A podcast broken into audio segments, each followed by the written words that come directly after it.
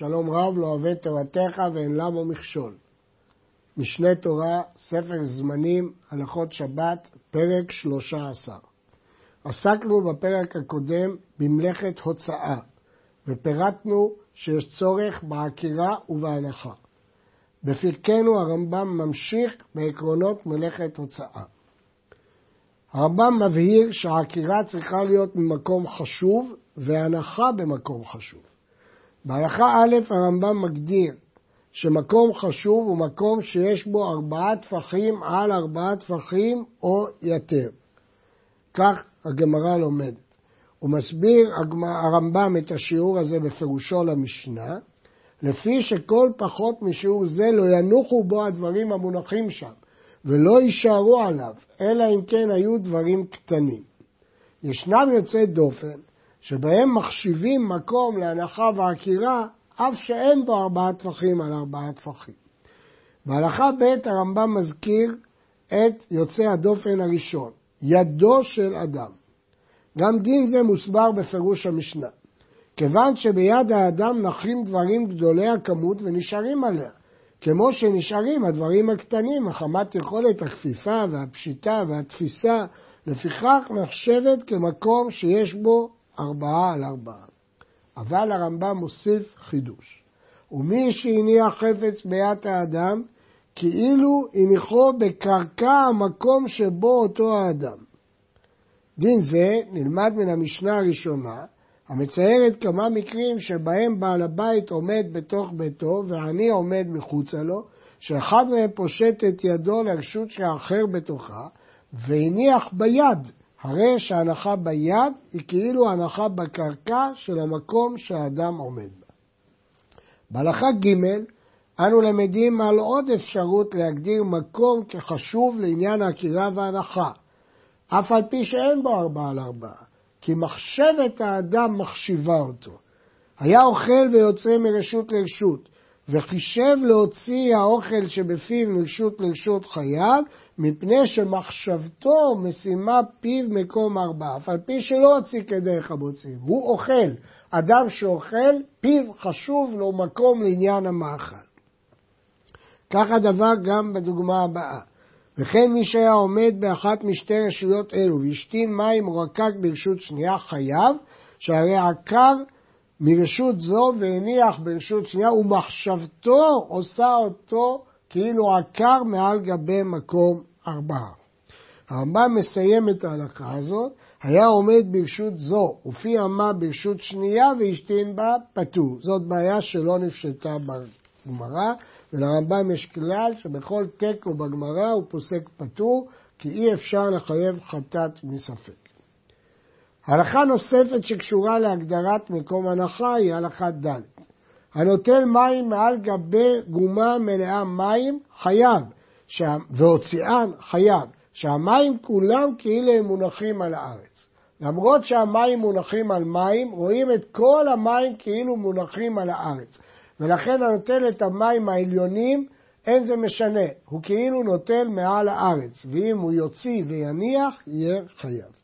לעומת זאת, אם הוא נטל פירות או כלי שצפים על גבי מים, הוא פטור, מכיוון שמים על גבי מים זהו הנחתם, אבל כלי או פירות על גבי מים אינם נחשבים כמונחים על גבי קרקע.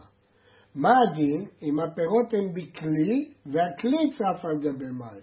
זו בעיה בגמרא, כי מצד אחד הפירות מונחים בכלי, אבל הכלי עצמו איננו מונח כי הוא צף על פני המים. הרמב"ם פוסק פטור, שהרי לא נחו הפירות על גבי הארץ, ונמצא שלא עקר מעל גבי מקום ארבע. הקולט שמן מעל גבי מים והוציאו, פטור. הדבר הזה תלוי במחלוקת רבי יוחנן בן נורי וחכמים בסדר טהרות, האם שמן ומים נחשבים מחוברים, הרמב"ם פוסק כאן כחכמים שאינם חיבור, השמן צף הוא כמו כלי שצף על מים ולא כמו מים על גבי מים. בהלכה ה' מבאר הרמב"ם מי שהיה עומד באחת משתי רשויות ופשט ידו לרשות שנייה וחפץ בידו ונטלו אחר ממנו או שנתן אחר לידו חפץ ויחזיר ידו אליו שניהם פטורים שזה עקר וזה הניח.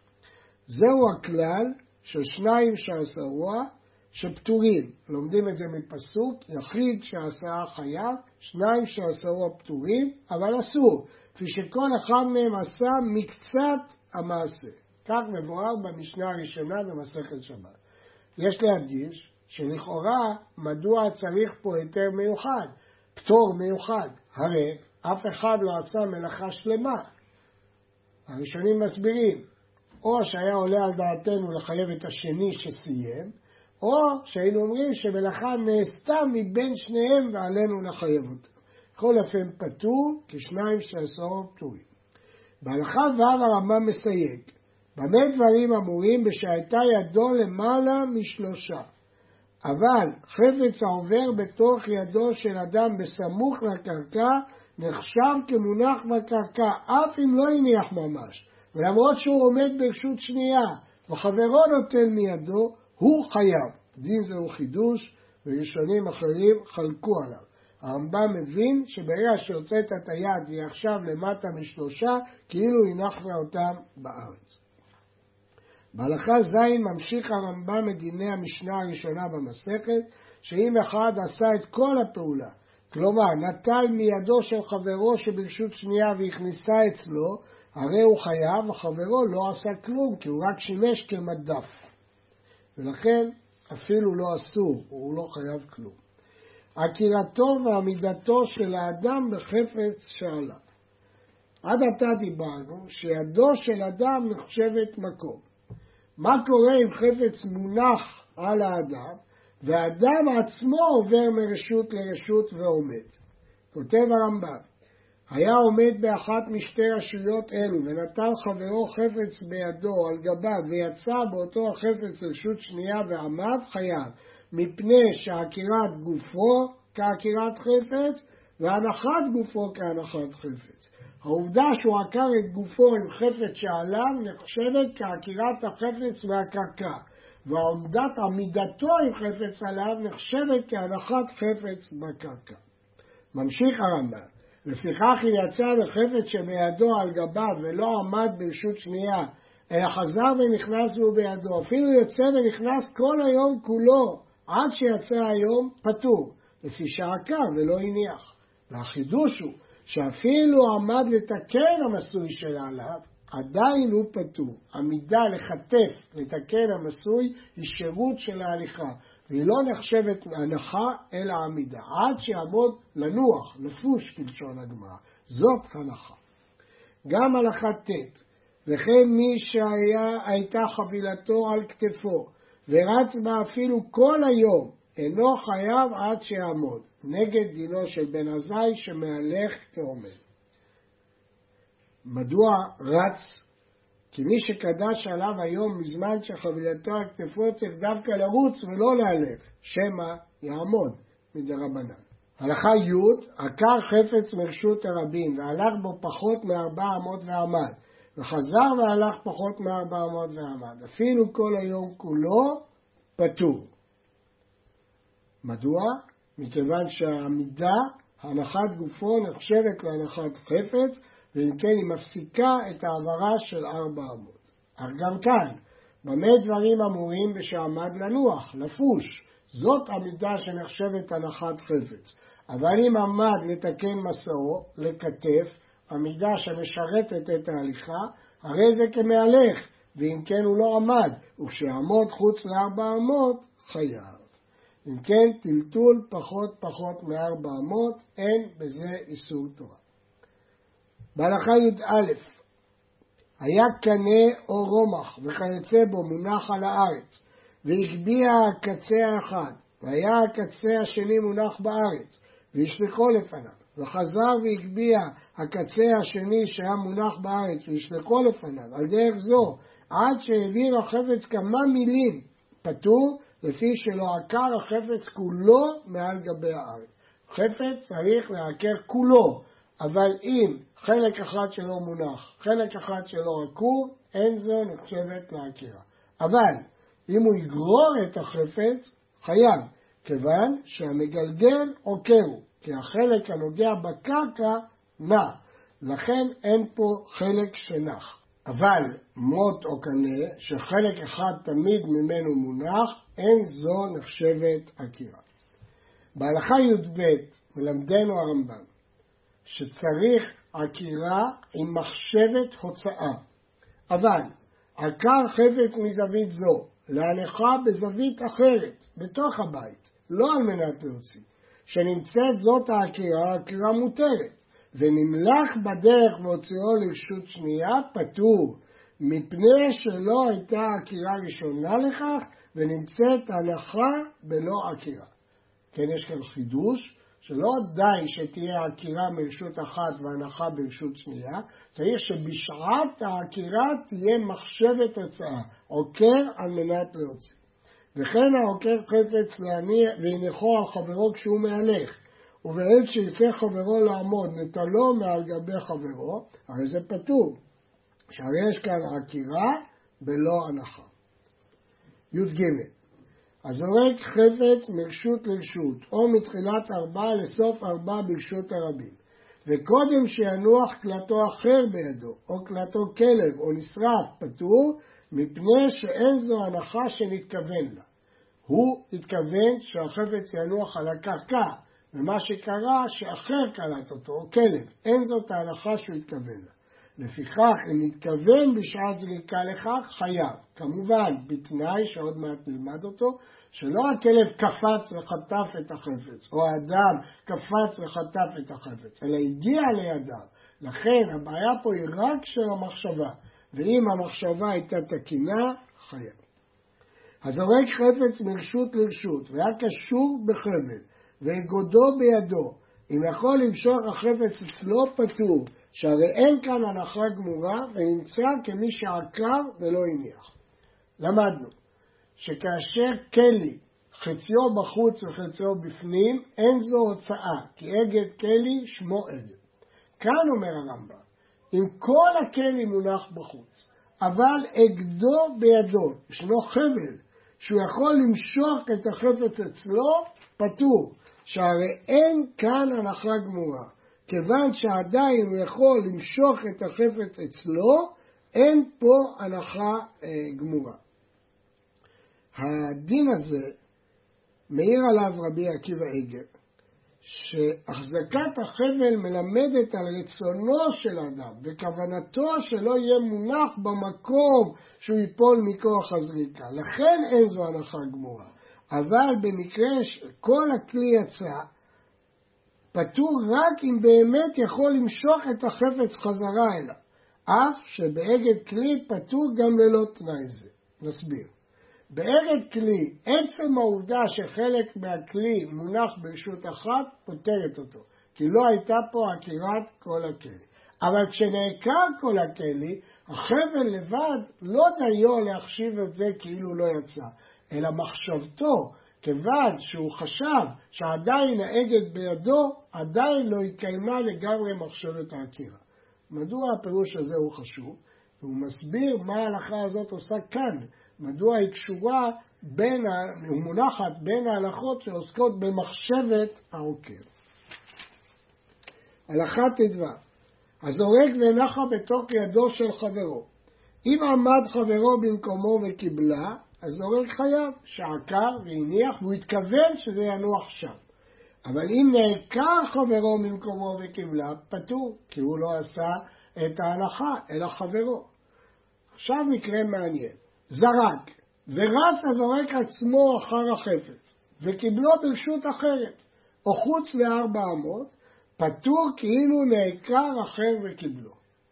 ובכן, האדם עצמו זרק, והוא רץ, והוא בעצמו קיבל, פטור. מדוע? הרי זה אותו אדם. אומר הרמב"ם, שאין ההנחה הגמורה אלא שינוח החפץ במקום שהיה לו לנוח בשעת עקירה. הגמרא מתלבטת האם זה דומה לשני בני אדם, או סוף סוף זה איש אחד. יש שהבינו שהבעיה מדין שניים שעשאוה, זה שני כוחות באדם אחד. אחד עשה את העקירה ואחד את ההנחה, למרות שזה אותו אדם, אבל הוא נעקר ממקומו וקיבל. אבל הרמב"ם מסביר שהסיבה לפטור היא מפני שמחשבת העקירה הייתה שזה ינוח מכוח הזריקה, ואילו מה שקרה פה, שזה לא נח מכוח הזריקה, אלא מכוח העובדה שהוא רץ והניח את זה. לכן העקירה לא הייתה במחשבת ההנחה. זהו חידוש אה, גם של הגמרא וגם של הרמב"ם. הזורק מרשות היחיד לרשות היחיד, ורשות הרבים באמצע. אף על פי שעבר החפץ באוויר רשות הרבים, פטור. בדין זה מצינו מחלוקת רבי עקיבא וחכמים. דעת רבי עקיבא קלוטה באוויר כמי שהונחה. לדעת חכמים שהלכה כמותם לא אומרים קלוטה כמי שהונחה. ממשיך הרמב"ם. ואם עבר החפץ בפחות משלושה סמוך לארץ ונח על גבי משהו, אף על פי שחזר ונתגלגל ויצא לרשות הרבים השנייה, הרי הוא כמי שנשאר עומד ברשות היחיד ולפיכך חייב. שני תנאים כאן. תנאי אחד, שזה למטה משלושה בארץ, תנאי שני, שזה נח על גבי משהו. אילו רק זה היה סמוך לשלושה, דין לבוד לא היה מספיק להחשיב אותו להנחה. אבל כיוון שהוא נעצר לרגע, אז יש הנחה. אלא מה שחסר זה מקום חשוב. כיוון שהוא סמוך לשלושה טפחים לארץ, כאילו הוא מונח בארץ, ולכן חייב. המעביר ארבע אמות. ברשות הרבים זו, עם רשות הרבים השנייה, חייב. למרות ששתי אמות זה ברשות הרבים אחת, ושתי אמות ברשות הרבים אחרת, חייב. פני שארבע אמות בשתי רשויות הרבים מצטרפים. פני שלא נח החפץ ברשות שביניהם. המושיט מרשות היחיד לרשות היחיד, ורשות הרבים באמצע. אפילו הושיט למעלה מאוויר רשות הרבים, חייב. לכאורה, הוא הושיט מרשות היחיד לרשות היחיד. מדוע הוא חייב? כי הוא עבר דרך רשות הרבים. ושוב, מדוע הוא חייב? שכך הייתה עבודת הלוויים במשכן. ולכן, בין אם הוא העביר אותו למעלה מעשרה, שזה מקום פטור, ובין באוויר רשות הרבים, הוא חייב. שכך היו מושיטים הלוויים את הקרשים מעגלה לעגלה. רשות הרבים בין שתי העגלות, הגמרא עושה את החשבון, איך כל עגלה ועגלה רשות היחידי, וביניהם רשות הרבים. במה דברים אמורים? שהיו שתי רשויות היחיד באורך רשות הרבים, כי כך היה במשכן, שהעגלות מהלכות ברשות הרבים זו אחר זו, אבל אם היו שתי הרשויות בשני צידי רשות הרבים, אף המושיט ברשות היחיד זו לרשות היחיד שכנגדה פטור. אם כן זהו דין חריג, יחיד, שמשווים אותו למשכן בהושטת קרשים לאורך רשות הרבים, מרשות היחיד לרשות היחיד. שכח ופשט ידו, והיא מלאה פירות, והוציאה מחצר זו להכניסה לחצר שבצידה, ונזכר קודם שיכניס, והרי ידו תלויה באוויר רשות הרבים, מותר להחזירה אליו לחצרו, אבל להכניסה לאותה חצר שנייה אסור, כדי שלא יעשה מחשבתו שחשב בשעת שגגה. ואם הוציא ידו במזיד, הרי זה אסור להחזירה אצלו, אלא כנסו אותו שתהיה ידו תלויה עד שתחשב. ובכן כאן מדובר בקנס חכמים. הגמרא דנה האם ידו של אדם נידונה ככרמלית ומסיקה לא. זה לא ככרמלית, אלא זה דיון בקנס. ולא דיון במעמד היד ברשות אחרת. מהו הקנס? אם הוציא ידו במזיד, אסור להחזירה אצלו, אלא כנסו אותו שתהיה תלייה עד שתחשך. יש דיון איך כנסו אותו. הרי הוא עלול לבוא לידי חיוב תורה אם יניח את הפירות בידו ברשות הרבים. יש בזה כמה שיטות בגמרא ובראשונים. אבל על כל פנים, אם הושיט את ידו המלאה בשוגג, מותר להחזירה אליו לחצרו, כיוון שהוא שוגג, לא כנסו. אבל בכל אופן, להכניס לחצר השנייה אסור כדי שלא תתקיים מחשבתו. בהלכה הבאה כותב הרמב"ם המתכוון לזרוק שמונה אמות ברשות הרבים, ונח החפץ בסוף ארבע, חייב, למרות שלא נעשית כל מלאכתו, שהרי נעשה שיעור המלאכה, ונעשית מחשבתו. מדוע נעשית מחשבתו? שהדבר ידוע שאין זה החפץ מגיע לסוף שמונה עד שיעבור על כל מקום ומקום מכל השמונה. כשאדם מתכוון להעביר שמונה, הוא בעצם מתכוון להעביר ארבע ועוד ארבע. אז הוא גם מתכוון להעביר ארבע, וזה עבר, ארבע, לכן חייב. אבל אם מתכוון לזרוק ארבע ונח החפץ לסור שמונה פטור, לפי שנח במקום שלא חישב שתעבור בו, כל שכן שתנוח, הוא תכנן רק להעביר ארבע אמות, הוא לא, עלה, לא עלתה על דעתו שהחפץ יעבור שמונה אמות. אבל, לפיכך, אם חשב בעת זריקה שינוח החפץ בכל מקום שירצה, חייב. זרק לתוך ארבע אמות ונתגלגל חוץ לארבע אמות, פטור, שלא הייתה מחשבתו לעשות איסור בכלל. זרק חוץ לארבע אמות והתגלגל לתוך ארבע אמות. אם נח על גבי משהו חוץ לארבע אמות ואחר כך מתגלגל ונכנס, חייב. כבר ראינו את הדין הזה של נח על גבי משהו, כמובן סמוך לשלושה לארץ, שעד עכשיו נח בארץ. ואם לא נח כלל, הרי זה פטור, כי לא הייתה הנחה ברשות אחרת.